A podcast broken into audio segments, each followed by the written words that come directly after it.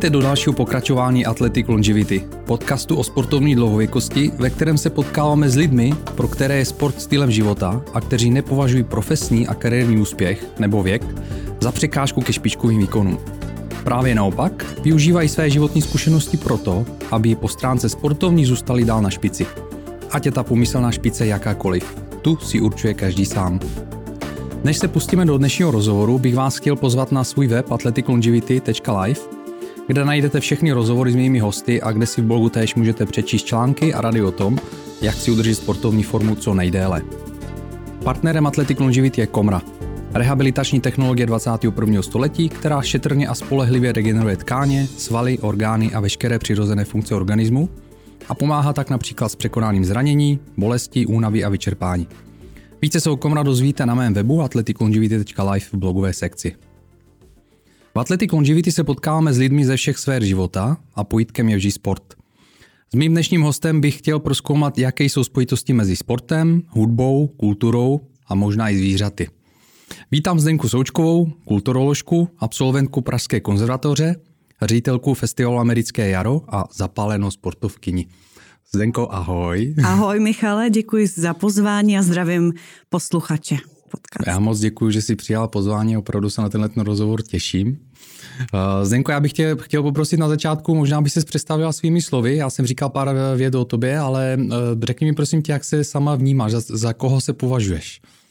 Tak asi nejbližší mýmu životu, nebo tak, jak bych se popsala, první věc, co mě napadne, jsem uh, řídím festival Americké jaro, což je mezinárodní hudební festival a jsem hudební dramaturg. To je to první. Mm-hmm. Druhé místo jsem máma a asi třetí velmi důležité místo v mém životě zastává sport. Kolik máš děti? Dvě. Dvě dva děti, kluky. Dva kluky. Jak jsou starý? 13 a 6 let. Mm, hezký, hezký. No. Sportují taky? Nebo spíš hudbu? Člověček k hudbě netíhnou, nebo respektive velmi svým vlastním způsobem. Rozhodně by si nepoznal, že jsou děti dramaturgině nebo ředitelky eh, festivalu, který se zabývá klasickou hudbou nebo představuje klasické muzikanty a jazzové muzikanty takže eh, spíš tíhnou ke sportu, ale taky každý úplně jiným způsobem. Mm-hmm. Jeden je rugbysta, jeden uh, teda je mu šest, takže zatím vypadá, že bude spíš uh, po mně na nějaký jako disciplíny, jako je běh, kolo, hezký, plavání. Hezký. Tak uvidíme. A rugby, rugby to zní taky velmi dobře. To je super sport. Výborný sport. Mm. Strašně mu fandím, hrozně se mi líbí a jsem ráda, že můžeme být v této komunitě a taky on. Tak mu moc držíme palce. Zdenko, jak by se popsala jako, eh, jako osobnost? Jako máš osobnost? Co jsi za člověka? Asi hodně pozitivní člověk. Všechno vidím uh, světle, až růžově. Mm-hmm. Uh, přátelé mi říkají, že možná někdy až moc. Asi veselý člověk, velmi emotivní člověk, přemýšlivý člověk. Mm-hmm.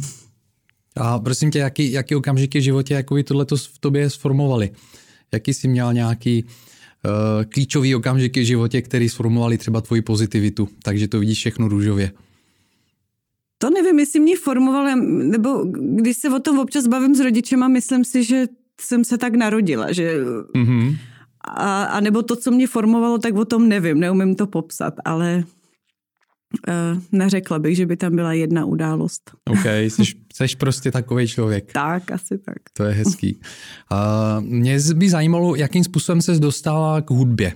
Jo, jakoby jaká byla ta tvoje cesta jako k hudbě, protože uh, Pražská konzervatoř, navíc jsem si přečetl, že si uh, studovala obor operní zpěv. Uh-huh. A to by mě zajímalo třeba, jestli to znamená, že jsi zpívala a zpíváš, anebo to jenom jako v teorie toho operního zpěvu. A vůbec, jaká byla ta tvoje cesta jakoby hudbě? To mě zajímá, protože vím, že máš ráda hudbu, že ji miluješ, máš k ní velmi speciální vztah, tak by mě to zajímalo, jak to všechno začalo. začalo.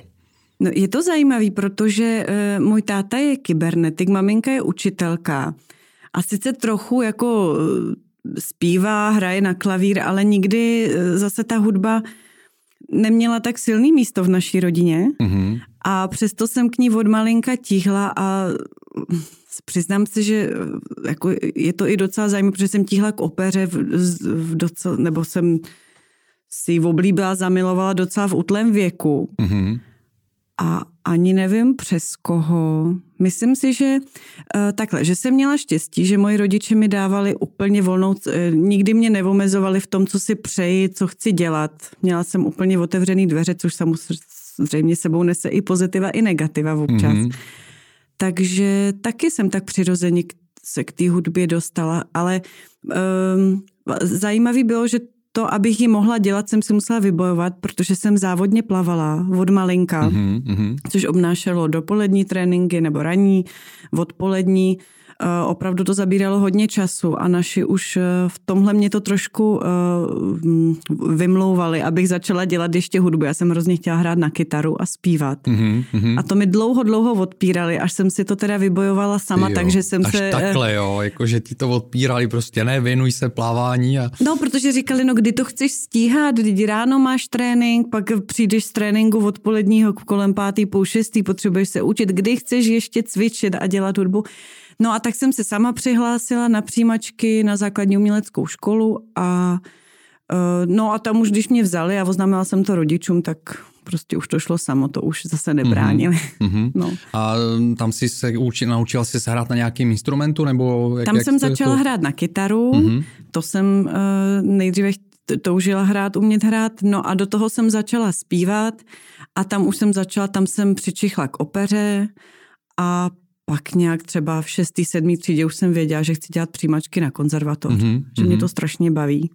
Takže vlastně dostala se na tu konzervatoř a studovala si ten obor eh, operní zpěv a mm-hmm. to, to je to, o tom zpěvu. To jo? je opravdu o zpěvu. Jo, jo. Takže jsi zpívala? Mm-hmm. Zpíváš ještě pořád? No, hodně málo, spíš uh, ráda poslouchám. Já jsem ta, no v opeře speciálně je to pro mě, nebo vnímám jako velmi tenký led mezi tím, kdy uh, kdy je to vlastně parodie a kdy je to mm-hmm. opravdu požitek. A mě samotný vlastně baví úplně ti nejlepší zpěváci. Nerada poslouchám ani takovou, jako, eh, aby to špatně nevyznělo, eh, střední třídu, mm-hmm. takže eh, nespívám, spíš poslouchám a i sama sebe jsem vyhodnotila, že nemám na to být ta mm-hmm. špička špičkozní. Takže uh, jsem vlastně přestala přemýšlet o tom už v takovém čtvrtém ročníku na konzervatoři, abych v tom pokračovala. A jsem za to rozhodnutí ráda, protože no.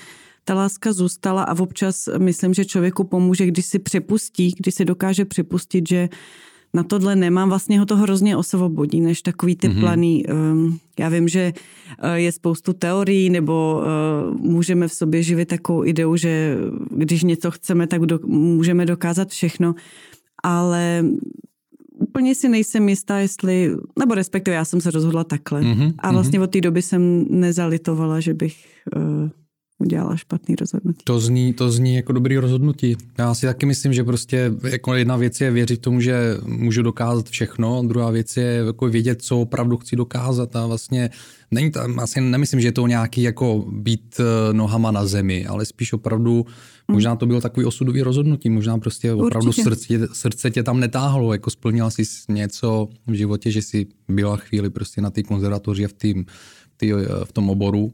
A pak si zjistila, že třeba tě to táhne někam jinam. No, asi tak. Ono je to prostředí plné rivality. Mm-hmm. A když je člověk neustále pod uh, takovýmhle tlakem, tak pak vlastně uh, pak ta láska k té věci se může taky tlout s nějakou, s tím druhem frustrace. Mm-hmm. A což už mi nedávalo smysl, jo, protože buď to člověku jde tak lehce, že je tam ten flow, kdy tě to opravdu baví, ale pokud to má i frustrovat, že nejsem dost dobrý, a, tak, eh, tak vlastně v tom jsem neviděla štěstí mm-hmm. do, do budoucna Rozumím. pro sebe.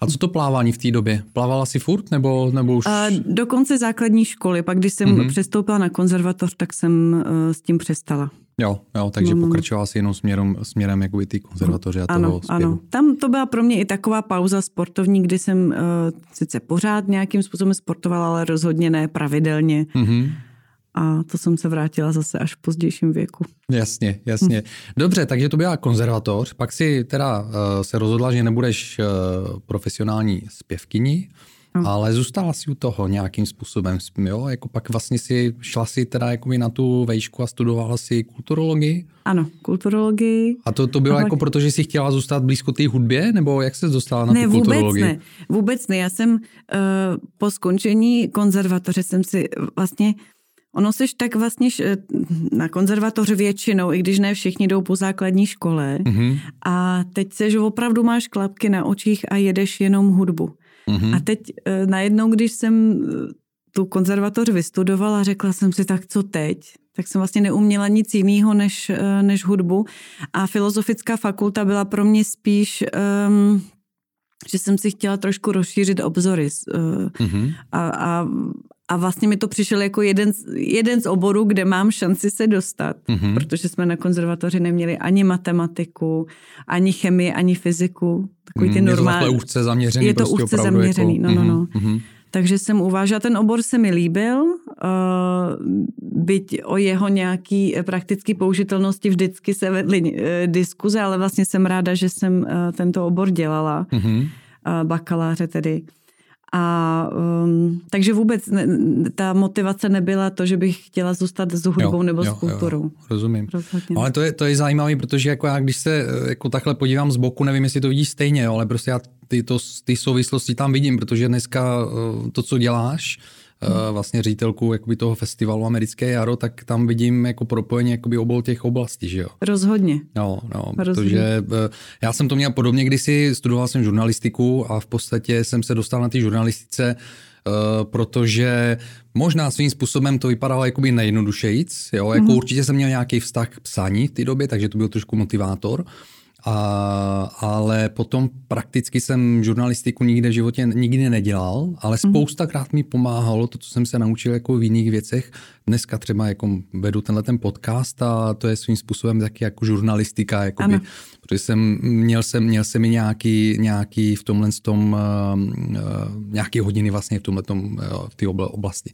Ale jenom prostě vidím ty souvislosti, že člověk někdy si vůbec neuvědomuje ani, jakým způsobem ho ten život vede a pak když se podívá zpětně, tak to tam jako ta červená, ta červená niť prostě jako je tam vidět. No. Jo, určitě, určitě. Hmm. Já teď zpětně, když se na to dívám, protože eh, když jsem ještě studovala tu kulturologii, tak se mě neustále eh, ptali kamarádi, rodina a jako co to studuješ a, a k čemu ti to bude a co. A já jsem vlastně sama úplně nevěděla. Jsem říkala, mě to teď jenom baví, baví mě to hmm. téma. Jo.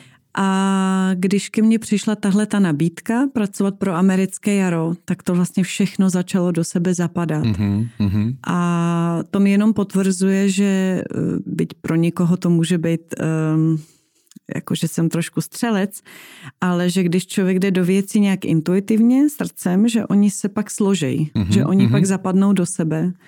A zatím se mi to potvrzuje. Skvělý. to je moc dobře. Prosím tě, americké jaro, teď si, teď si vlastně se toho dotkla. Uh, řekni mi, jak, jak ses k tomu dostala? Uh, už to děláš pět let v podstatě, jestli se nepletu? Rokem, šestým no, rokem. Šestým rokem. Jo. Jak ses k tomu dostala? No to byla taky náhoda, mm-hmm. že jsem uh, prostě přes kamaráda jsem se dozvěděla, chtěla jsem dělat, zrovna jsem čekala druhé dítě a říkala jsem si, a protože u prvního syna jsem studovala, tak jsem si neuměla představit, že jenom jako mám dítě, mm-hmm. ale chtěla jsem něco, tak jsem seděla s kamarádem klavíristou v kavárně a nějak jsem mu říkala ty svoje co teď řeším, na čím teď přemýšlím a on mi řekl, hele, tady je zajímavá paní, jmenuje se Jiřina Rybáčková, eh, vede festival Americké jaro, a vím, že nikoho schání nechceš eh, jí napsat, no tak jsem jí napsala a mimo to, že jsme se tedy domluvili, tak jsem eh, tímhle s tím získala neuvěřitelnou eh, přítelkyni, velmi inspirativního člověka. Mm-hmm.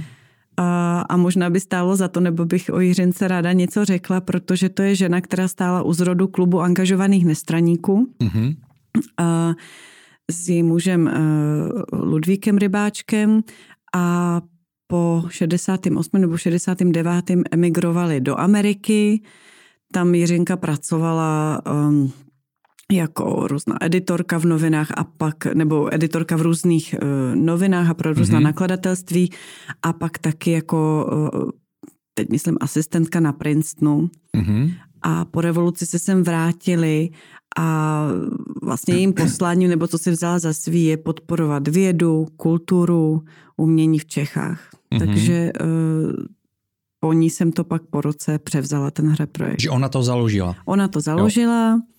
A vedla to tady, ta náplň byla asi dost odlišná než to, co dělám dneska já, mm-hmm. nebo jak ten festival vypadá dneska. Nicméně nějakou tu linku držíme a e, jsem za to setkání z, velmi vděčná. Takže další osudový okamžik. Tak, přesně. Který si nevymyslíš. jo, jo, přesně tak, přesně tak. Pěkně to tam všechno jako pak zapadlo a spojilo se, tak jak, jak jsi říkala. No. Tak. Uh, co se ti tam všechno podařilo za těch pět let, prosím tě, dosáhnout? Um, ten festival nebyl tolik, až tolik, tolik zaměřený na hudbu. Přitáhla jsem tam uh, víc jazzu, mm-hmm. uh, víc pro, um, jako asi lepší umělce, mm-hmm. nebo významnější umělce. Je to... Um, asi ta dramaturgie má víc nějaký směřování, má víc cíl, je víc propracovaná, mm-hmm. než byla předtím. Uh, No, as, asi tak bych vlastně, protože vždycky každý projekt je trošku odrazem té osobnosti, která ho vede a neznamená, mm-hmm. že to, že to předtím bylo jiný, uh, tak se vždycky bojím, aby to neznělo špatně vůči tomu, jak to vypadalo uh, minule, takže asi v tomhle se to hodně změnilo. A teď jsi, teď jsi řekla zajímavou věc, že to odráží tu osobnost. Jakým způsobem jako myslíš, že to odráží tvoji osobnost? Jak, jak jsi do toho dostala svoji osobnost? V, jaký, v jakým směru? Mm-hmm. Pochopil jsem teda jakoby typem hudby, že jsi dostala do toho jazz. Mm-hmm. Čem jiným? Uh, no, a asi to je, ten, to, to je ten hlavní bod, protože mm-hmm. Jiřinka a i ostatní spolupracovníci nebyli muzikanti, neměli mm-hmm. hudební vzdělání. Ty jsi říkal, že to nebylo tolik o hudbě v té době, jo? Ano, ano, mm-hmm. byly tam jako koncerty taky, ale um, Jo, protože ta dramaturgie, při tvorbě dramaturgie se člověk musí udělat nějaký, eh, za prvý musí vědět, jakou dramaturgii chce dělat a měla mm-hmm. by mhm. mít nějakou linku, aby do sebe zapadala, dávala smysl. Mm-hmm. A předtím to asi bylo víc eh, nahodilý. No a takže ona tam byla, ale tím, že já mám hudební vzdělání, tak eh, pochopitelně a přirozeně jsem asi víc, nebo šla víc do hloubky, mm-hmm. co se týče hudby. Jasně, chápu. No. Uh, ty jsi vlastně zmínila ten jazz. Mě by zajímalo, jakým způsobem vlastně se dostal do toho a k tobě jakoby jazz, protože operný zpěv, pak jazz, jakoby ty dvě věci jako nejsou pro mě jakoby si moc podobný. Jak, mm. Jaká je tam spojitost? No já jsem milovník hudby a, a toto eh, spoje a jazz je pro mě uh, obor nebo odvětný nebo žánr, který je velmi, uh, stejně jako klasická hudba, má, je téměř bez hranic. Mm-hmm. A má spoustu tak jakoby vedlejších cestiček, různě se dá promíchávat, je velmi, zároveň ale um, instrumentálně velmi technický, to mm-hmm. znamená, že ti muzikanti na to musí být velmi dobře, mm-hmm. musí být velmi dobří ano. muzikanti, nebo nemusí, samozřejmě nemusí, ale když se bavíme o uh, špičkovém jazzu, tak ano, Hodně muzikantů taky má eh, třeba klasický background, že vystudovali eh, třeba klasický klavír nebo mm-hmm. ten obor mm, jakoby klasické hudby a pak teprve uh, přešli k jazzu, protože zase No ono se to prolíná. Ten, ta klasická hudba vlastně dostaneš, eh, je o interpretaci, dostaneš noty, ten zápis tam je, je tam mm-hmm. rytmus mm-hmm. a teď je na tobě, jak tu skladbu zinterpretuješ. A tam už ta, a ta interpretace odráží to, jaký jsi, jak vnímáš tu hudbu, jak vnímáš toho autora, mm-hmm. takže můžeš hezky ty odstíny šedi sledovat eh, v téhle rovině. Kdežto v jazzu, ta je, v jazzové hudbě ta je hlavně o improvizaci mm-hmm. a tam zase si můžeš vyhrát s, nějakým, s nějakou jinou formou kreativity než mm-hmm. u klasické hudby. Takže, um, ale, takže tam bych to asi spojila, ale obecně já se ani, uh, sice to směřujeme na klasickou hudbu a jazzovou hudbu, ale v podstatě se nebráním i jiným žánrům, mm-hmm. když, když je ta příležitost, protože si myslím, že hudba je buď dobrá nebo špatná. A i tam by se dalo diskutovat, co je to špatný, co je to dobrý. Asi nemám ráda jako věc jako ve, velmi jako primárně jednoduchý nebo, nebo levný, když je ta mhm, hudba, mm-hmm, mm-hmm. když nemá opravdu hloubku. Jasně, jasně, rozumím. Jo, jako já z toho, co jsi popsala, tak eh, tu spojitost vlastně mm, jakoby hned, hned vidím, jo, mezi, mezi jazzem a klasickou mm. hudbou, protože uh, jo, asi, asi v tom prostě, že ty muzikanti musí být opravdu dobří, aby to mohli podat. Uh, a mm. pak jako právě ta kreativita, podle mě kreativita a improvizace toho jazzu, vyžaduje opravdu um, úroveň, kdy ten člověk si dokáže prostě s tím hrát, aniž by o toho nějakým způsobem musel přemýšlet. Jo? To je asi v každém, ano, ano. I, i, ve sportu je to podle mě takovým způsobem, mm. je to o tom, jo? že já nevím, když si vezmeme nějaký eh, třeba fotbal například, tak eh, nejdřív podle mě, a asi u každého sportu, je to tvrdá dřina spoustu let, mm-hmm. než se člověk dostane na takovou úroveň, že opravdu jako musí vypnout, může vypnout hlavu ano, přesně a tak. může vlastně nechat jenom to tělo jako vykonávat, protože tomu tělu jako důvěřuje naprosto a to tělo Absolutně. ví, co má dělat. No. A ten, ten jazz a ta hudba, jako obecně si myslím, že je to, že je to podobný. To je to flow. Ty jsi říkal teď flow, ne? Ano, ano, ano, jo? změnila jsem v nějaký Protože, souvislosti. no, protože, protože tady třeba o flow jsme se hodně bavili s Martinem Pekem, uh, skateboardistou a mm-hmm. ten vlastně tady mluví hodně o tom, jak se chce, nebo jak se vždycky dostane do toho flow a prostě jako nechá, nechá to plynout a a to je, to je přesně ono asi taky tady i, i v, i v té hudbě. Naprosto, naprosto. Jo, ten jazz mm-hmm. je o nějakým, opravdu nějakým tom flow, kdy prostě oni to nechají jenom plynout ano. ze sebe. Já myslím si, že i jeden, eh, teda neumím vůbec improvizovat a nikdy jsem přesně ten notař, který dostal zápis mm-hmm. a, pak, eh, a pak hrál což mě docela mrzí, protože to je i zajímavá katarze, si někdy sednout k tomu nástroji, aby chopen prostě to pustit, to, co zrovna prožívá přes hudbu. Jo, jo, jo. Ale určitě mm, jazzoví muzikanti, to je jedna z důležitých věcí, které se učí, aby byli schopní vlastně moc vlastně najít tu cestu toho flow, mm. aby opravdu jenom, uh, aby to šlo lehce, ta hudba. Aby ta improvizace byla uh, jako plynula, tekla. Jo, přesně tak, přirozená, vůbec jako to nějakým způsobem ne, neřešit, jako co zahraju, jak to zahraju. Přesně, přesně. Skvělý. Uh, mě by zajímalo, jako ještě, eh, když, když trošku uhneme a vrátíme se, jako, nebo vrátíme se, my jsme tam ještě vůbec skoro nebyli, jako by k tomu sportu, jo, ale mě by zajímalo třeba, eh, jestli si měla tu možnost potkat nějaký hudebníky, který třeba zároveň byli dobří sportovci. No to jo, to je vlastně zajímavý, ale to není tak dlouho, co jsem se dozvěděl, dozvěděla o Josefovi Špačkovi, mm-hmm. kterýho eh, doufám, respektive když ho neznáte, tak je to eh, velmi jeden z nejlepších houslistů mm-hmm. z mladé generace houslistů mm-hmm. českých. A taky Miroslav Sekera, úžasný klavírista, tak jsem se teď nedávno dozvěděla, že vášnivě jezdí na silničním kole.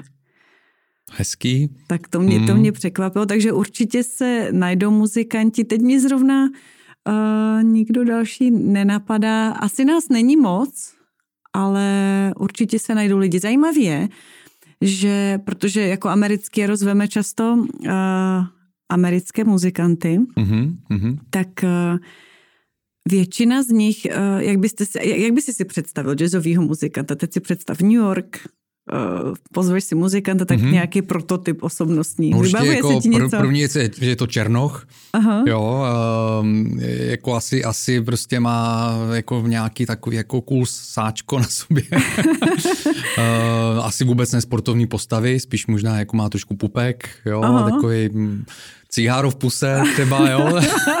A v druhé ruce jako asi nebo někde postavenou sklenku z whisky. Dobře, ale... jo. Asi tak. No, tak a to by si se divil, protože dnešní generace uh, jazzových muzikantů, to jsou vlastně kluci, který Protože když dostaneme ridery od těch muzikantů, tak víme, co rádi jedí a většinou jsou to vegetariáni, vegani. Mm-hmm, když mm-hmm. přiletí, tak se nás zeptají, kde uh, si můžou jít uh, hezky zaběhat, tak aby poznali okay, Prahu. Okay. A dokonce uh, třeba na jaře jsme měli otvírat festival Danem Tepfrem, což je úžasný klavirista jazzový, a, ale je na pomezi jazzu a klasiky, vystudoval klasický piano a tam ten třeba miluje horolezectví, běhá maratony, mm-hmm. jezdí mm-hmm. na mhm. kole, hraje tenis a jo, takže to je zajímavý. Ale opravdu mm. často většinou jsou to lidi, kterým velmi záleží na tom, co jedí, často sportujou a nekouří. to, teď, když přemýšlím, tak si neuvědomuju, jestli vůbec někdo někdy z těch muzikantů, který jsme měli a že jsme jich na festivalu měli, Myslím, že nikdo nekouřil, takže... Vidíš, to jsou ty stereotypy, no, no jako no, z těch no. amerických filmů. jo, jo, ale já když jsem se tě zeptala na tu otázku, tak jsem si taky v hlavě jako vybavovala asi svůj stereotyp aha, a přesně aha. jsem čekala, kdy řekneš uh, cigáro a pak jsem si říkala, tak co řekne? Řekne víno, nebo ale první jsem měla v hlavě whisky a ty to řekl. takže... Jo, jo, no já si vybavuju uh, La La Land a ten jazzway band tam ano, ano. a No je pravda, že úplně, ale jako jo, byli tam takovýhle, vlastně jak chodil hrát do těch klubů různých jazzových, tak ano. prostě tam byly přesně tyhle ty prototypy. Možná jako který jsem já si představuju. Mám takový pocit, aspoň když si to vybavu z toho filmu. No. Ale ty, ale já myslím, že nejsi sám, hmm. kdo má tuhle představu asi obecně o muzikantech, protože k tomu asi vybízí, když si představíš, že jsou často tráví čas v klubu no, nebo v jasně, koncertních sálech, jasně, tak co jo. tam? Teď mě včera napadá mě, že včera jsem zrovna uh, koukal na zase trailer, uh, už dávno to znám a chci se na to podívat, uh, Motley Crue, uh, metalová nebo hardrocková skupina z, co to jsou, 90. léta, jo. Aha. Mám tam jednu hrozně jako oblíbenou písničku od nich, a na Netflixu je film o nich a Aha. myslím, že se jmenuje Dirt. A je to o tom, eh, no v té době ty kapely prostě to byla, jako byl alkohol, sex a drogy, jo, a prostě přesně, jako, že ten film to všechno ukazuje. Mm. A teď jsem viděl nějaký klip s nima před několika lety, nějaký comeback a ještě se jakoby, že drží, jo, ale, ale prostě jako jako je tam, je to za, na, za, na nich zanechaný, jsou ty stopy, no, prostě těch, jako, těch hudebníků tady. Jo. Ale tak to jsou ty rokový, tak to jenom jsem tak odbočil, jenom že... No a mimochodem to, to flow, když, jsme, když jsem zmínil vlastně La La Land, tak uh, právě ten uh, hlavní hrdina tam jako, no, tam byl jako hodně takový, měl takový ty okamžiky, kdy prostě hrál to, co chtěl hrát a byl v tom flow, tam mm. to, na, něm to, na něm to bylo vidět. No, tam to bylo hezky, ten film mám ráda, protože tam byl vidět ten, s čím bojuje asi hodně i světových mm, mm. jazzmenů, že občas musí lavírovat nebo balancovat mezi tím hrát opravdu to, čemu věří a to, kde jsou to oni. Jo, a jo, pak jo. si musí vybrat i nějakou kapelu, kde vydělají ty peníze. Jasně, no. Aby mohli, e, aby měli z čeho žít. Mm. Tak tam to bylo hezky vidět. To musí být uh, velký dilema, no. Jo, jo. Představit jo. je. Mm. Eh, já jsem vlastně se, uh, možná nezapomněl, já se na to můžu zeptat teďko, ale je to asi možná krok zpátky jakoby k, uh, k těm studijním letům. Mm-hmm. Co prosím tě etologie? Já jsem mm-hmm. si musel jako tu etologii najít, abych zjistil, co to je. A jakým Aha. způsobem do toho zapadá etologie, mi vysvětli. A řekni nejdřív, co to je etologie. No je to obor, který studuje člověka. Studuje člověka? Ano, jo. ano, jeho chování. Takže to je, to je o člověkovi? Ano, ano. To já jsem Vychází... našel úplně něco jiného, tak to jsem možná jako, to jsem našel. No tak si možná našel etnologii. Ne, etnologie, já jsem hledal etologii a no. dočetl jsem si, že to je spíš právě jakoby nauka o zvířatech. Ne, to byla je etologie člověka a etologie Aha. a ta, to, co myslíš ty, to je Konrad Lorenz. Aha. Ano, ten studoval uh, živočichy v jejich prostředí, protože do té doby se studovali v jo, laboratořích dobře, a on dobře. přišel na to, že je vlastně lepší je studovat uh, v tom jejich přirozeném prostředí uh-huh. a tohle to byla etologie člověka na, uh, na FHS. Jo, dobře, no tak už, už vidím to souvislost, tak já jsem říkal na začátku, jako, že se možná budeme bavit i o zvířatech, a protože mm. si myslel, že etologie je právě je o zvířatech, studium zvířat, jo, takže, ne. no tak to je ale tím pádem, uh, já tam vidím další prvek, jakoby do toho, do toho pucle, do toho puzzlu. No trošku jo a trošku, ale jo, částečně jo, protože eh, ta etologie se zabývá studiem lidského chování, mm-hmm a tak to by si našrouboval asi do všech povolání. Jo, tak jako kultura, hmm. kultura vychází eh, jako z lidského chování, nebo myslím si, že tam spojitost určitě je, ne? Nebo? No tak kultura je asi takový fenomén trošku uh, lidský. Uh-huh. Vlastně tím se, tím se odlišujeme od zvířat. Uh-huh. Že jsme, ne, že by zvířata úplně nebyly schopný kreativního myšlení, ale asi pro lidi je to uh, takový jako specifikum, něco, uh-huh. něco speciálního. A já jsem se na ty kulturologii, uh, ono to byla sociokulturní antropologie, uh-huh. nazvali to z nějakého důvodu kulturologie, A já jsem se zabývala mateřským chováním a proč jsem pak šla studovat etologii, že mm-hmm. jsem mhm. tam vlastně v tom studiu pokračovala. Takže jsem, nevím, dělala třeba i evoluční biologii u Jaroslava Flegra. Mm-hmm. Pak už si nepamatuji, jak se ten předmět jmenoval, ale u Stanislava Komárka, takže jsem se zabývala studiem chování. Tam mm-hmm. jsem trošku jako asi odbočila nejvíc. Jo. Uh, no, měla jsem uh, možná po těch studiích umění a hudby jsem měla chuť uh, mít něco, co je víc uh, uchopitelný, možná mm-hmm. jako víc nějaký studijní obor ve smyslu, že hodně čteš, jo. trošku memoruješ, jo. přemýšlíš, píšeš. Takže ale je pravda, že se to zase v nějakém smyslu schází. Možná, protože v rámci festivalu děláme i třeba výstavy, ale děláme i besedy, většinou mm-hmm. ve spolupráci s knihovnou Václava Havla, tak tam mi asi uh, pomohl tady ten rozhled, když vymýšlíme dramaturgii tady těch pořadů mm-hmm. uh, v knihovně, tak mi to určitě pomohlo. To rozumím. No dobře, tak teď, teď eh, jsem, jsem to zase úplně zaběhli. pochopil. Jasně a hlavně, hlavně, že jsem si to nechal vysvětlit, abych, abych eh, viděl, eh, o čem je řeč. No a Dobře, dobře, paráda. Já bych takhle postupně se možná dostal už jakoby k tomu sportu, ano. Jo, protože to je vlastně velká část tvýho života. A ty jsi zmínil na začátku plavání. Mm-hmm. Uh, jak dlouho si teda jakoby, trénovala nebo chodila na to plavání? No v podstatě od čtyř let, to se mi věnoval mm. tatínek a pak, uh, a to jsem začala chodit na takový ty dětský plavání mm. a od druhé třídy na základní škole už jsem byla ve sportovní třídě plavecký, mm. uh, kde už jsme se tomu věnovali úplně naplno. A to jako rodiče z tebe chtěli mít teda sportovkyni, jo? Mm, oni, to ani oni nikdy na mě s ničím jako úplně netlačili, ale mě to bavilo. Mm-hmm. Já jsem k tomu sama tíhla. Tak tě spíš podporovali v tom. Takže mě v tom podporovali. Jo, jo. Mm. A jaký jiný sporty teda pak si dělala dál? Mm.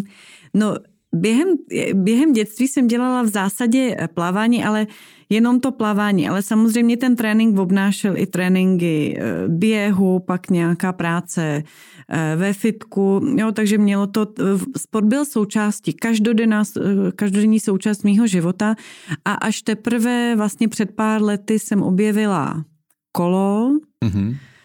Ten běh mě tak jako provázel, říkám, protože to byla součást tréninku plaveckého, chodit i běhat. No ale teď asi je mou největší vášní kolo a to jsem objevila pár let zpátky, to není tak dlouho. Mm-hmm. A mezi tím, mezi plaváním a kolem, bylo něco jiného? No, pak ještě ráda hraju tenis, ale to je opravdu jako rekreační. A pak běh, no. Běh. Jo, jo takže mm. Tam jsou ty tři disciplíny teda, jo? Ano, ano. Jo, a, a vlastně dostáváme se k tomu, jakože ty ty jsi mi říkala jako původně, že Zmínili jsme to slovo triatlon, pak si mm-hmm. říkal, ale že úplně jako tomu triatlon nechce říkat, že je to spíš o těch disciplínách, ale prostě jako ne v, tý správ, v tom správném pořadí. Jo, ale v dnešní době jako teda se věnuješ jako všem třem, jo? Mm-hmm. plavání, běhání a kolo. Mm-hmm. Jo. Ano. Jo. A taky vím, že o tom, že vlastně jakoby ty uh, máš nějaký, jako vlastně nějakou špici sportovní tady v tom, jo, že vlastně jako nejsi uh, a nechceš si říkat nějak, že jsi prostě atletka nebo jako profesionální sportovkyně nebo že nechceš jako no nějaký výsledky. Ne. tak, ale vím, že, že vím, že prostě zase, zase to bereš jako docela vážně, tak mi řekni mm. jako na jaký, na jaký úrovni vlastně jakoby to děláš teď a o co se, o co se snažíš uh, v tom, v tom sportování. No, o co se snažím? Asi Mm, takhle, nejsem jenom sportovec, který, který nebo nejsem člověk uh, a je vlastně o mě hrozně těž, těžce se mi o sobě mluví jako o sportovci, protože se v zásadě scházím s lidma, kteří jsou mnohem, nebo dělám ty sporty s lidma, kteří jsou výrazně lepší než já. To jsem a... tady už slyšel jako párkrát. Takže je mi takový až hloupý, když si představím sebe vedle nich a teď, že já tady sedím a mluvím o sobě jako sportovkyně. V první řadě je to pro mě mm, zábava, relax, eh, velmi důležitá součást mého života, ale zase jsem člověk, který se rád zlepšuje, rád se posouvá dopředu mm-hmm. a mám ráda ty výzvy, když, eh, nebo jsem lehce point collector, takže se koukám na ty čísla, jsem ráda, když jsou lepší mm-hmm.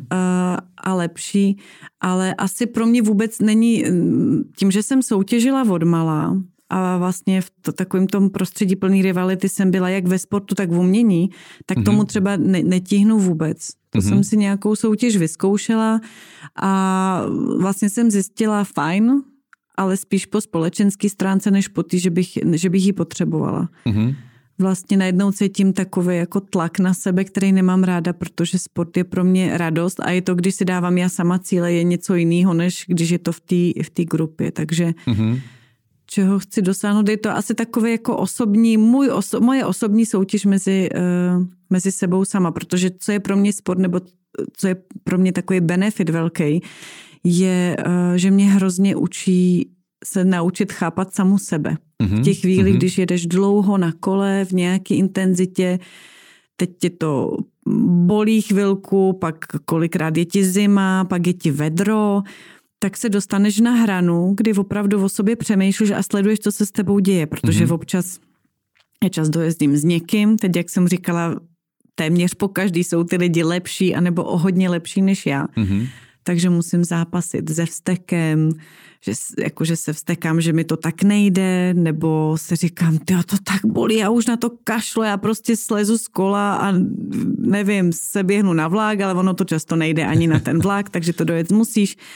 A najednou, a naučila jsem se v tomhle stavu, kdy jsem taková jako, že něco hrozně prožívám, tak si říkám, ty, co se to děje, proč, proč to tak je? A navíc jsem zjistila, a to už jsem si zase pracovala třeba s hudbou, když jsem vystupovala, jak je to všechno o hlavě. A mhm, vlastně si mm-hmm. uvědomuješ a tam se fakt dostaneš na tu dřeň a teď si řek, říkám, ty Zdeničku, co se to s tebou děje, proč to máš takhle? A teď a hrát si i s tou bolestí, jo? že když si řeknu, ježiš, to tak bolí, já už to nedám, nebo nemůžu dechat, protože takovýhle vedro. Ale když si jenom řeknu, Ježíš to bolí, no tak to je, tak to je vidět, že něco dělám, no tak pojďme do toho. Najednou mm-hmm. prostě šlápneš do toho a ty zjistíš, ty tak to tělo to dává, takže ten limit není moje tělo, ten limit je moje hlava. A takhle, když se s tím člověk hraje, no to mě na tom asi baví nejvíc. Že mm. opravdu tam vyčistím tu hlavu a pak stejné věci se mi daří aplikovat v životě, v práci, protože mm. si najednou uvědomím, uh, uh, prostě jo, vztahy ti přinášejí různé situace, které musíš řešit, jsou občas bolaví, občas trápí člověka někdy a vlastně mi pomáhá aplikovat tyhle znalosti mm-hmm, z, mm-hmm. ze sportu i, i na tyhle věci a funguje to. Takže všechno je úhel pohledu a je to o hlavě. No, já jsem tady měl minule uh, Honzu Kareše, uh, což je rekordman ve schybech a mm-hmm. ten má moto uh, bolest je mýtus. A v mm-hmm. podstatě bavili jsme se o tom, jako o té bolesti, jak to vnímám. On říká, hele, to není o tom, že jako si zlomím nohu a prostě říkám, mě to nebolí. Mm-hmm. Je to přesně o tom, že on dělá za hodinu, jestli se nepletu, 1198 schybu. Mm-hmm. Jo, a, a pak jako za 24 hodin skoro 7000 chybu. A prostě je to o tom, že je to spíš právě jako, že překonávat tady tuhle tu svalovou bolest a vlastně jako být na sebe zlej a on říká, že přesně Uh, že to není pro každýho, že opravdu mm-hmm. jako musíš, on to říká tak, musíš umět být na sebe zlej. Prostě jo. A hmm. jako prostě se jdu kopat k tomu, aby se jako to překonal. To je jeho přístup, jako jo. Já nevím, jo, to jsem to taky je... chtěla říct, že to je úhel jo. pohledu, protože já třeba rozhodně nechci být na sebe zlá. Spíš mám zase můj uh, pohled je, že si říkám, že my jako společnost mám pocit, nejsme zvyklí na bolest. V okamžiku, kdy je, bo, kdy je bolest, hmm. ať už psychická nebo fyzická, tak si řekneme, když je to psychická, to přejde, to bude dobrý. Mm-hmm, to mhm, prostě mm-hmm. zítra to, nebo si nevím, dám sklenku, zhulím, nebo já nevím, co, co všechno mm-hmm. uh, vlastně můžeme dělat, aby jsme jim potlačili, dám si prášek. Hlavně to necítit. Hlavně to necítit. Stejně to s fyzickou. Ježišmarja, to je, ano, je pravda, samozřejmě bolest je nějaká reakce těla na to, že se něco děje špatně mm-hmm. a mhm. máme si říct, aha, tak jo, má, má nás to zastavit, abychom přežili. Je to nějaký evoluční mechanismus. Ale stejně si myslím, že my, jsme, my se tak bojíme jakýkoliv bolesti, že hned z ní utíkáme a možná Hmm. proto, protože já v podstatě jsem bolestínek. Já se odmala považuji, vím o sobě, že nemám ráda bolest a tím spíš je pro mě zajímavý s ní pracovat. Mhm, mhm. Ale asi ne v tom smyslu být na sebe zlý, protože naopak já si myslím, že se máme být na sebe učit být hodný. Aha, jo. Aby jsme, jo, že spíš máme problém právě tady z tohohle prostředí a možná z různých jako nějakých výchovných návyků našich rodičů, že jsme naopak na sebe e, přísný moc, že možná je hezký být k sobě hezký, ale to neznamená, že, že nechci přijímat bolest. Mhm, Jako, mhm. že chci být na sebe tak pořád hodná a na svoje děti, že nemyslím si, že bolest je důležitá součást a že nemáme chtít vždycky jenom utíkat, že nás hodně učí. Jo, souhlasím, souhlasím s tím. I teď, jak jsi říkala, že vlastně jakoby to tělo, když tě něco bolí, tak je to signál, že není něco v pořádku, tak Mhm. mm. hele, podívej se na to, začni to nějakým způsobem řešit Mhm. a nejenom prostě to vymazat a Přesně tak. A my Hmm. těma práškama to jenom tišíme, tišíme, ale Hmm. neřešíme. No, protože řešení znamená se s tím trošku potkat a i se s tou bolestí ještě chvilku bejt. Jo, jo, to je ta červená lampička, jako která se rozsvítí jako v tom autě a, a jako člověk vlastně jenom vypne a prostě jako si říká, hele, tak co odsvítí, a ti svítí, ale neřeší vlastně, jako o Tak, čem tak. to je. Hmm. Ale to je ta fyzická bolest a bereš stejně i tu duševní jako eh, bolest? Ano, ty paralely vidím jo. velmi silně a v podstatě i tam se prolíná ten vztah s hudbou, protože obě ty věci jsou pro mě prostředky, jak se dostat na tu, na tu dřeň sama sebe. Mhm, Jo, kdy mhm. opravdu neřešíš takový ty pravdy, které ti někdo vtloukal do hlavy nebo co kdo řečí, řeší, ale opravdu seš na ty čisté rovině těch, eh, těch emocí. A teď jsem zapomněla, co jsi se zeptal. To bolesti, že je to stejný v té hudbě, jsi říkala bolest, že je to stejný v hudbě? Uh, Spíš jako eh, v hudbě nezažíváš takovou tu bolest, ale taky ti dovolí jít na dřeň sebe. Takový, Mhm. mm-hmm. možná když to řeknu trošku jako kliše, tak je to taková ta pravda, kde opravdu uh, jsi jako sám ze sebou, protože já mám pocit, že neustále, nebo budu soudit podle sebe, když Mhm. mm-hmm. než jsem se nějakým procesem k něčemu dostala, že, že stejně často řešíš, kdo si co myslí, jak to je, co máš naučený, co si můžeš dovolit, nemůžeš dovolit. A Mhm, tohle to jsou mhm. dva prostředky, kdy jsi sám ze sebou a někdy ti to dovolí, někdy je to flow takový, že jedeš na tom kole nebo posloucháš nějakou hudbu, třeba mou vlast a tam prostě je to ten výbuch, jako kde je to š- výbuch štěstí. Mhm. Ale občas jedeš na kole do toho šíleného krpálu, kde to bolí, říkáš si, do proč to dělám, proč, jako, proč jsem tady, proč neležím na gauči, anebo posloucháš nějakou teď mě nenapadá nějaká super smutná skladba, kde opravdu spíš, než by si vyskočil z té židle a jásal, tak v tobě vyvolá nějaký jako, uh, ne, třeba ne úplně příjemný pocity, Mhm, ale, mhm. ale seš tam ze sebou, s tím svým pravým nějakou svojí podstatou Mhm, mhm, a to jsou pro mě, to mi právě dopřává hudba i sport. mhm. Takovýhle dotek. Jakou posloucháš hudbu teda, když jezdíš na tom kole? Na kole neposlouchám Neposloucháš, zásadně hudbu, jo. to, to, to beru jako nebe, ještě jsem to nikdy neskoušela, ale při běhání, tam poslouchám běhání. hodně, to je opravdu, tam se zavřu do toho svýho světa Mhm. a pak je tam i, potkám se i s tím fyzičným, to je, to je úžasný stav. To je úžasný stav. Teď právě docela trpím, protože nějakou uh, asi měsíc nemůžu moc běhat nebo musím se krotit. Jsem mm-hmm. to Mhm, asi trošku přehnala. Tak uh, musím říct, že jsem trošku, uh, že mám trošku absťáky, že mi to chybí. Jo, no, jo, no, no. jo. A na, na kole to do- nedoženeš? Uh, na, ko, no, na kole nemám ten kontakt, uh, na kole nějakou část doženu, ale tím, že to běhání mám spojený s hudbou, Aha. že si tam naposlouchávám různé věci, tak je to pro mě jako taky speciální uh, zkušenost. Jo, rozumím, Zase rozumím. Co chůze?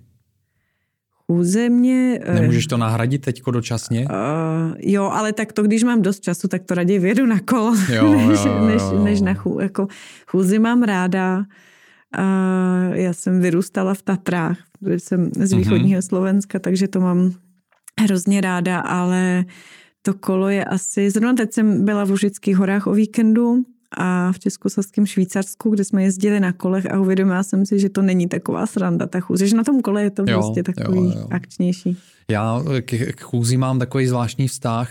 Mě, mě teda jako zjistil jsem, že mě hrozně baví, ale uh, já kdysi, nevím, třeba když mi bylo 20, 25, tak, uh, tak jsem hrozně makal jako různý prostě sporty jsem dělal a říkal jsem si, hele, až jednou uh, budu, se dostanu k tomu, že chůze pro mě bude sport, sportem, tak, mm-hmm. uh, tak na tom budu hrozně špatně. a teď prostě jsem na to úplně změnil názor a, a vnímám to opravdu jako takový nejpřirozenější pohyb eh, toho Asi. těla a prostě dát si, dát si jako uh, nějakých, já nevím, 10, 10 tisíc, jo, podle těch telefonů, jak to počítáme, mm-hmm. těch 10 tisíc, 15 tisíc kroků, Kroku. tak mi to přijde jako super aktivita, jo, ale uh, nevnímám to jako něco, co by mi nahrazovalo jako to makání, jo, mm-hmm. protože furt jako vyhledávám prostě nějaký sporty, u kterých se pořádně zapotím mm-hmm. a vydám ze sebe energii, ale prostě ta chůze mě přijde, že opravdu tomu tělu dává uh, dává jako opravdu toho hodně, no, jako Určitě. celkově, jo, že to je že to je dobrá aktivita. Tak proto jsem se ptal, jo, jestli máš jako k tomu, jestli vlastně by nebylo dobrý třeba teď právě jakoby to uh, běhání jako mi nahradit dočasně třeba nějakou chůzi, aby si mohla vychutnávat zase tu hudbu a být prostě ven, nejezdit na tom kole, ale uh, tak jenom takový tip. Jo, děkuju. Uh, ty, jsi, ty jsi mluvila, uh, teď zmínila částečně o tom, uh, nebo částečně docela dost, jako se o tom rozpovídala, o ty spojitosti mezi sportem a vlastně jakoby m, tou hudbou a i tou práci, kterou máš. Co ti, co ti do toho, co ti vlastně do sportu dává na druhou stranu práce nebo, nebo tvoje profese? Jo? Já nevím, jestli tomu chceš říkat, chceš říkat práci mm-hmm. uh, úplně, protože ta, to jo, má nějaký konotace sebou, který mm, jako nemusí být ani tak příjemný, ale uh, uh, jo, jakoby ta tvoje profesní činnost, mm-hmm. co ti mhm. dává do sportu na druhou stranu zpátky? No, to je zajímavý to člověče, jako spíš vidím to, to co mi dává sport mm-hmm. do, do života jako e, osobního a pracovního. Mm-hmm. Ale co jsi naučila opačně. třeba jako za těch pět let e, v manažování amerického jara? Co ti dalo vlastně jakoby zase možnost e, aplikovat, aplikovat jakoby na tom kole nebo mm-hmm. v tom běhu? No já si myslím, že zase se v tom manažování odrazilo, odrazilo to, že uh, z toho plavání jsem opravdu zvykla na nějaký režim a drill, mm-hmm, mm-hmm. Což, což je mi hrozně přirozený, že jsem asi hodně organizovaný člověk. Mm-hmm. Tak eh, zase vidím spíš um, to poučení ze sportu mm-hmm. i, v, i v tom mm-hmm. manažování festivalů. Um, no, uh, ono totiž, to je, to je vlastně zajímavý, protože ta hudba Hudba je hodně o emocích mm-hmm. a mhm. necháváš je tak jako uh, ty emoce sebou prostoupit. Když to ve sportu, tam podle mě potřebuješ možná víc rácia, než tolik ty emoce, takže nevím, jestli bych uh,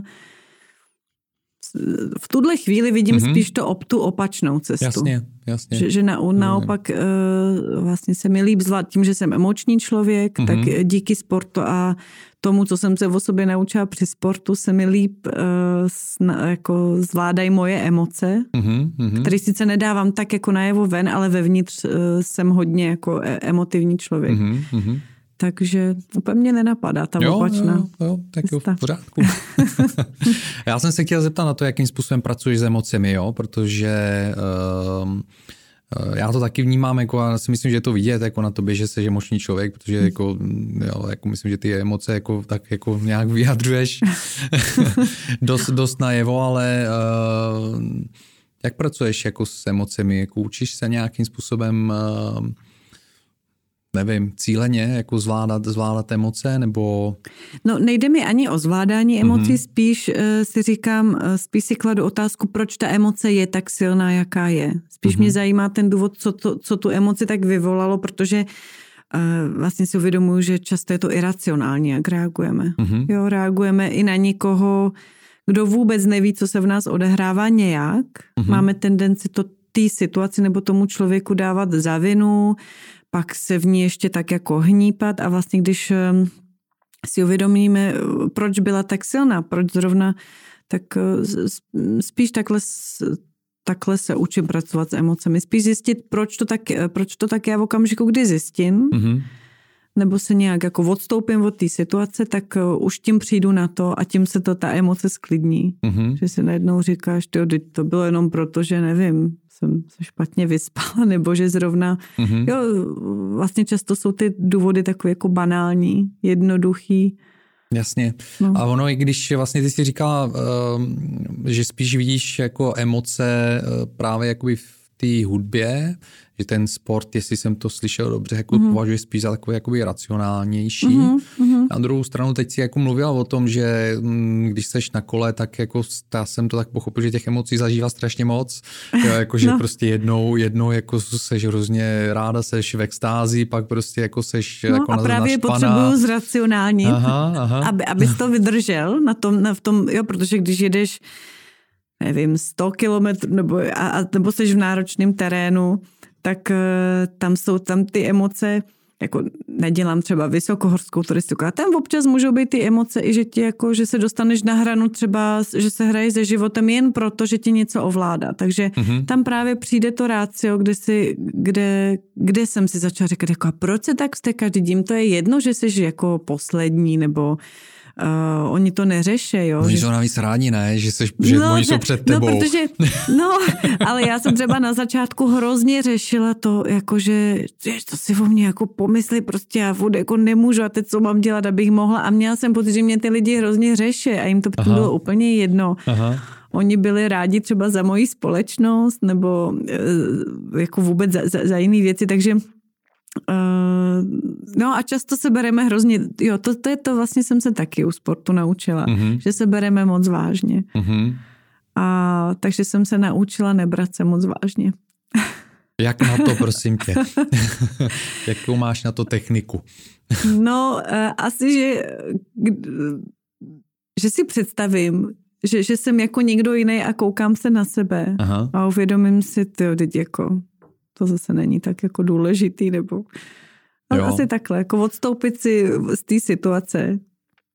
A... a to je, já si myslím, že to je hodně, eh, jako hodně důležitý. Pro mě eh, taky vlastně je to jedna z věcí, jako na, kterou, eh, na kterých jakoby pracuju, myslím, dlouhodobě co si pamatuju, jo, jako právě se zbavit co nejvíc té sebe důležitosti, mm. jo, protože uh, tak nějak jsem došel k poznání a různě, různě jsem o tom i předtím četl, ale došel jsem jakoby vlastní zkušenosti k poznání, že ta sebedůležitost jakoby ubírá strašně moc jako energie. Absolutně. Jo, protože hmm. člověk se snaží pořád jako ve, ve všech směrech si se udržovat a dokazovat si, že je důležitý v podstatě hmm. a vkládat do toho i, i prakticky, když se na to podíváš, jako tak vkládat do toho strašně moc energie. Hmm. A vůbec udržovat si mentálně ten status, že já jsem přece, přece jako důležitý, hmm. tak to ti zabírá jako hrozně moc mozkový kapacity. Jo. A zjistil jsem, že, že když vlastně jako na tom člověk vědomě pracuje, tak se uvolní spousta jako osobní energie, která pak se dá jako implementovat jako různě jinde, různě jinde no, jo. A pak jsou na tom takové techniky, jako já nevím, eh, když jsem četl hodně uh, Karose Castanedu mm-hmm. a mm-hmm. vlastně, to, že jo, tam on poučuje, to je teda ten eh, Don Juan, jako jeho učitel ho poučuje a tam mu říká, jako, že hele, nejlepší jako mi na to je mluvit uh, ke kitkám. Jo, nebo prostě stoupnout si k nějaký malý květince a normálně se snažit s ní bavit se, jako kdyby se zbavil s normálním člověkem. Aha. Jako jo, a prostě cítit se do toho, že jste jakoby na stejný úrovni a že jste vlastně jakoby úplně jako rovnoprávný nebo rovnocenný. Mm, ano. A to mi hodně pomáhá taky, jako, jako jedna z těch technik, jo. Ale... Jo, si, tak ty vůbec taková lidská vlastnost, že často když ty uděláš něco špatného, tak si to tak jako zdůvodníš, no to já jsem proto teď udělal, protože eh, to, to, to, já nevím, dneska to, dneska to. A pak když to někdo udělal, ten, ten, ten druhý, ten jiný člověk, tak si říkáš, no to je vůl, to prostě takhle. A, ehm, a, a vlastně, a pak, a pak když jsem si říkala, no jo, ale k sobě takhle nepřistupuji, a v okamžiku, kdy takhle přistoupím k tomu druhému člověku a řeknu si, ale on je možná, se chová jako debil dneska, protože nevím, se pohádal s manželkou nebo ho bolí záda nebo něco, mm-hmm. tak mhm. najednou e, vlastně jde všechno líp, ty vyšleš jinou energii tomu člověku jo, a on jo. se najednou uh, sklidní. Že mám pocit, že když prostě ty lidi kolem sebe bereme stejně tak důležitě jako mm-hmm. sebe, anebo, mm-hmm. takže je to vlastně uh, příjemnější, lepší.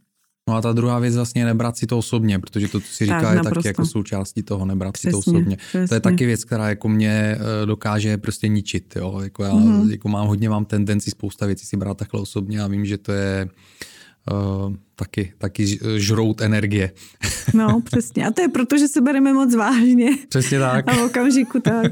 No. A všechno, všechno je to o mně samozřejmě, jako jo, tamhle tento to řekl, no to o mně, jako, no. jak by to nemohlo být, ne, nemohlo být o mně, když ano. jsem tak důležitý. Tak, tak, no. Tak a to, a to je asi k tomu, k tomu mi pomohl sport. A přesně tyhle ty, vlastně uh, jsem kolikrát přemýšlela nad tím, jestli tohle lze dosáhnout třeba u sportu, tak jako přehraju i tenis, mm-hmm. občas hraju golf uh, a, a jako jiný sporty si ráda jakýkoliv zahraju třeba i skupinový. A což je zase jiná škola, ale ty vytrvalostní uh, asi proto k ním inklinu, že, že, že se opravdu člověk může dotknout uh, sám sebe. Se tam od, od, oprostíš vlastně jakoby svým způsobem, když jsi na tom kole 100 kilometrů a prostě přesně už jako nemůžeš a hmm. jsi vyčerpaná, tak asi asi jako moc času nezbývá na to, jakoby nějakým způsobem myslet na to svý ego. A, no tak, tak, jo. tak. Přesně tak. Kolik teda ujedeš na tom kole? Jako teď většinou, ta, když vyjíždíme, tak málo kdy jedeme pod 100 kilometrů. Málo kdy jedete pod 100. Málo kdy pod 100. To je síla. No, ale zase říkám, ono to záleží taky na tom kole. Dneska jsou ty kola hmm. lehoučky, jedou sami, takže jako no, neumím to úplně posoudit, už mm. mi to mhm. jako ne, no. To bereš jako normálně. Tak. Je to. Uh, co tě, prosím tě, u toho drží dál? Jako, jako máš motivaci, abys jako nasedla? Jak často teda mm. jako mhm. ujedeš těch 100 kilometrů?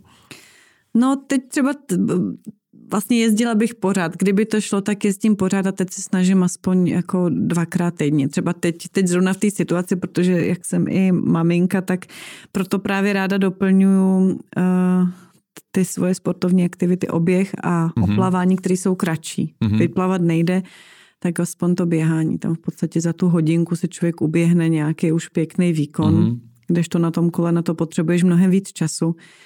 Takže teď za ten poslední měsíc, jako když se dostanu dvakrát na kolo, tak jsem ráda, ale, ale mm-hmm. jezdila bych víc, no. A když můžu běhat, tak v podstatě běhám skoro každý den. Jo, jo, jo. Uh, co, prosím tě, uh, zase jako regenerace, jakým způsobem regeneruješ, odpočíváš mm. u hudby? Taky, taky u hudby. No, to je jedna z věcí, na kterou jsem musím, eh, kterou jsem nikdy moc eh, vlastně nějak jako neřešila ve mhm. svém mm-hmm. životě, až začaly nějaké bolesti, nebo jsem zjistila, že mi ten výkon naopak klesá, i když jezdím hodně nebo běhám hodně, tak jsem tu regeneraci začala řešit. A jeden, nebo na škole, jedna z mých paní učitelek tělocviku, a nás celou třídu, nebo se, eh, dělali jsme jogu všichni. Mm-hmm. Učila nás i matematiku, dokonce i před matematiku, ale před různými závody nás vlastně učila meditovat mm-hmm. a mhm. cvičit jogu a to mi zůstalo až doteď, takže je to pro mě právě prostředek jak kompenzace eh, fyzický, mm-hmm. tak, eh, tak i mentální, takže když si dám jako volný den, tak se, jako, tak se věnuju józe. A medituješ pořád? Uh, jo, jo, jo. V podstatě uh, já už kolikrát říkám i yoga, i když vlastně se třeba nestihnu dostat k těm cvikům, ale víc než ty cviky, ty asany samotný je pro mě mm-hmm. důležitý si najít prostor pro meditaci a když už zbyde na, ten, na, na to samotné fyzické cvičení, tak samozřejmě většinou si ho dám, ale snad ta důležitější součást je meditace. Je ta meditace, jo. Mm-hmm. A e, ta yoga jako nějaký konkrétní typ jogy, jako, nebo to jsou jakoby různý cviky spíš? Uh, já jsem začala, nebo ta paní učitelka nás uh, přivedla k hatha joze, pak jsem zkoušela aštangu vinyásu a v podstatě teď už mám, uh, jak to dělám dlouho, tak uh, v podstatě jedu pocitově. Mm-hmm. Jo, že vlastně nevím, jak bych to nazvala, ten svůj styl, ale mm-hmm. opravdu jedu pocitově, jak, jak to zrovna v ten den cítím, že uh, ať už potřebuju protáhnout, ale vlastně nerada mluvím o joze jako o fyzickém cvičení, mm-hmm. protože si myslím, že je to o, o ničem jiném. Takže nejedu ani nějaký jako zajetý sestavy, opravdu intuitivně. Už ty zvyky, cviky znám tak dobře, že vím asi, kdy, kdy co použít. Takže... A jak, co, jako, jako co bereš tu jogu? Teda jako jestli to není fyzické cvičení, tak jak to vnímáš spíš? No je to pro mě asi filozofie a životní styl. Mm-hmm. A uh, intuitivně vlastně, když si říkala, jako, že jdeš na to intuitivně, uh, víš jako předem, co budeš dělat, anebo to je opravdu, že posloucháš svý tělo? Poslouchám svý tělo. A co prostě jakoby přijde, tak mm-hmm. jo, jo. Mm-hmm. To já zjišťuju taky, že tohle je docela efektivní způsob. A teď hmm. dokonce, dokonce hodně mě z různých stran poslední dobou zasáhly jako takový rádoby, jo, jako kurzy, protože viděl jsem na to i různé reklamy, jako na Facebooku, na Instagramu, mm-hmm. lidi, kteří si vytvořili nějaký takovýhle postup a teď se ho snaží prostě jakoby eh, rozšířovat a učit lidi mm-hmm. další, uh, takový ten intuitivní přístup prostě jakoby ke cvičení a k pohybu. Což na jednu stranu eh, si říkám eh, ze vlastní zkušenosti, přece jenom je to hrozně osobní věc, eh, jakoby to individuální, ten mm. individuální, individuální přístup, takže nevím úplně, jestli můžeš vymyslet nějaký systém a pak učit ty ostatní, protože přece jenom pak je tomu dáváš nějaký hranice jako a vychází mm. to a nějaký rám. Ale možná je to zase zpátky k tomu, co jsme se bavili o tom, že člověk nejdřív se musí naučit uh, Eh, nabrat jakoby dostatek těch zkušeností Přesně v nějakým tak. v rámci a pak vlastně jako to nechat plynout a už nechat to tělo dělat to samé, to, co, co vlastně jako chce. Určitě. Jo, My často asi... chceme hodně věcí hned, ale některé věci chtějí čas a zkušenost. Mm, přesně. Takže asi rozhodně je dobrý eh, na začátku. Ale já sama, když můžu, tak teď kvůli covidu jsem přerušila kurzy, ale vlastně nepřetržitě chodím dvakrát týdně k, k lektorce, která mi sedla, kterou se máme rádi, mm-hmm. sedí mi její styl, takže se velmi ráda nechám poučit někým nebo inspirovat někým v cvičení jogy, ale, roz, jako, ale není to nepřesně. Člověk musí poznat ty cviky, člověk musí poznat tu svoji interakci s tím cvičením, aby mohl sám intuitivně pracovat. Pak pracovat, jasně, mm-hmm. mhm. potřebuješ nějaký ten základ. No, takže na začátku vycházet. je rozhodně dobrý. Uh, asi nejdůležitější v joze je na začátku sednout si s lektorem, cítit, mm-hmm. že to je ten můj, protože to je ta nejdůležitější osoba, ten učitel, kdo mm-hmm. tě pak provede a neučí, jak, jak, jak s jogou pracovat. No, a to je první. Mm. A co strava? Řešíš nějakým způsobem jídlo? Jo, to řeším. Jo. No, to ře, tak to je jedna z filozofií, vlastně i z, z té jogínské filozofie je, že, že tělo je chrámem pro duši, tak se máš mm-hmm. o něj starat. Mm-hmm. Takže to beru jako něco, co jsem jako dostala tady od přírody, od eh, toto to svoje tělo a že bych o něj měla pečovat a starat, eh, chovat se k němu hezky. Mm-hmm. No a, a důležitá součást je jídlo. A jakou tam Takže... máš filozofii u toho jídla a přístup? Teda? Uh, jako nemám, je to že... intuitivní taky? Taky, jako, taky, jo? jako nejsem ani vegan, já ani to, vegetarián. Přesně, já to nemyslel ani... takhle, no, nemyslel jako, že si vyznáváš jako nějaký směr, ale prostě jako máš k tomu jako přístup. Tak, no, vlastně. no, no, no, no. Hmm. A, a poslouchám ho taky, jako naslouchat tělu, takže já se nebráním tomu, když občas eh, dostanu chuť, eh, nebo na smažený zrovna nedostávám hmm. chuť, ale, ale kdybych dostala chuť na to smažený, tak si to třeba možná dám, akorát, že to nedostám, ale třeba když dostanu chuť, ne třeba maso i málo, ale když na něj dostanu chuť, tak ho s ním taky. Mm-hmm. Já si myslím, že když člověk opravdu uh, my jsme, nebo já nevím, ale u sebe soudím, že jsem určitě měla stav v životě, kdy jsem od toho těla byla odpojena, kdy mu tak jako nenasloucháš. A v okamžiku, mm-hmm. když mu člověk začne naslouchat, protože a dopřeje si to být sám ze sebou, tak, eh, tak slyší i to, co to tělo potřebuje i po ty výživové stránce. Mm-hmm. Jo, ale stačí se jako uklidnit, a říct si, teď chci jíst a brát to trošku jako takový malý obřad. I to jídlo, i to, že jim. Mm-hmm. Takže asi takhle e, přistupuju. Mm-hmm.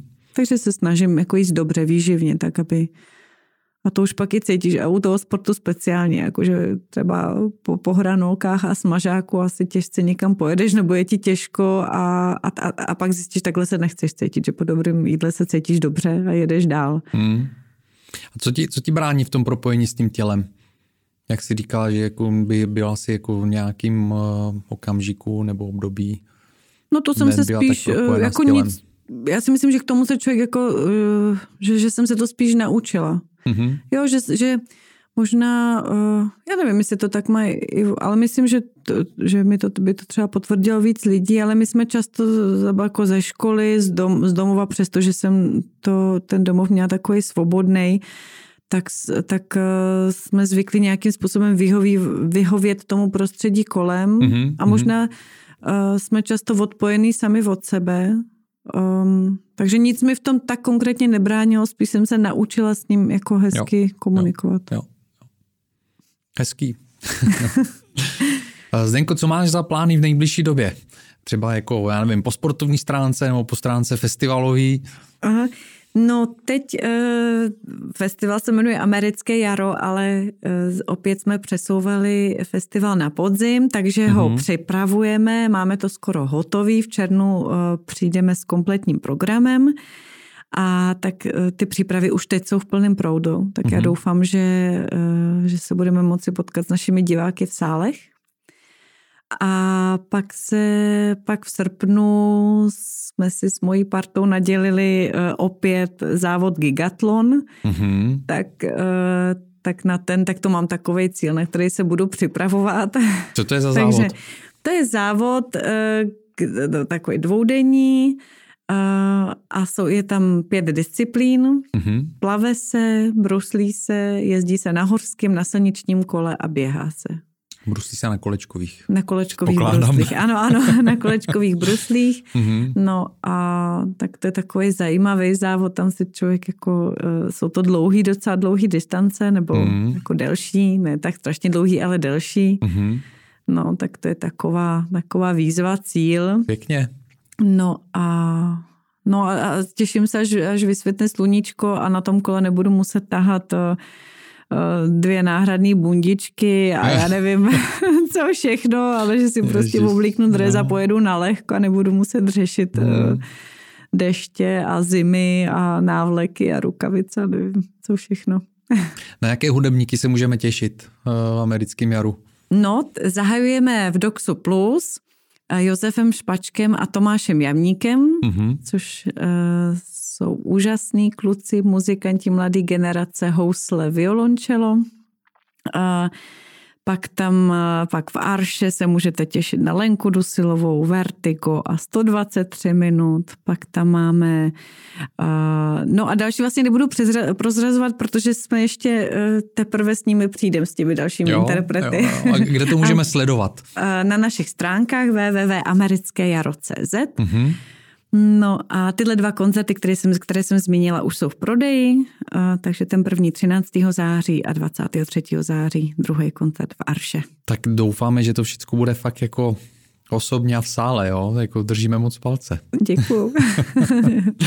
Já bych, tě se, bych se tě chtěl zeptat ještě na závěr, eh, co bys prosím tě nechala jako svůj odkaz všem lidem, kteří chtějí vlastně jakoby dosahovat tu svoji špici, ať uh, je to jakákoliv špice vedle své profese nebo v jakýmkoliv věku, prostě zůstat aktivní a, a nevzdávat to.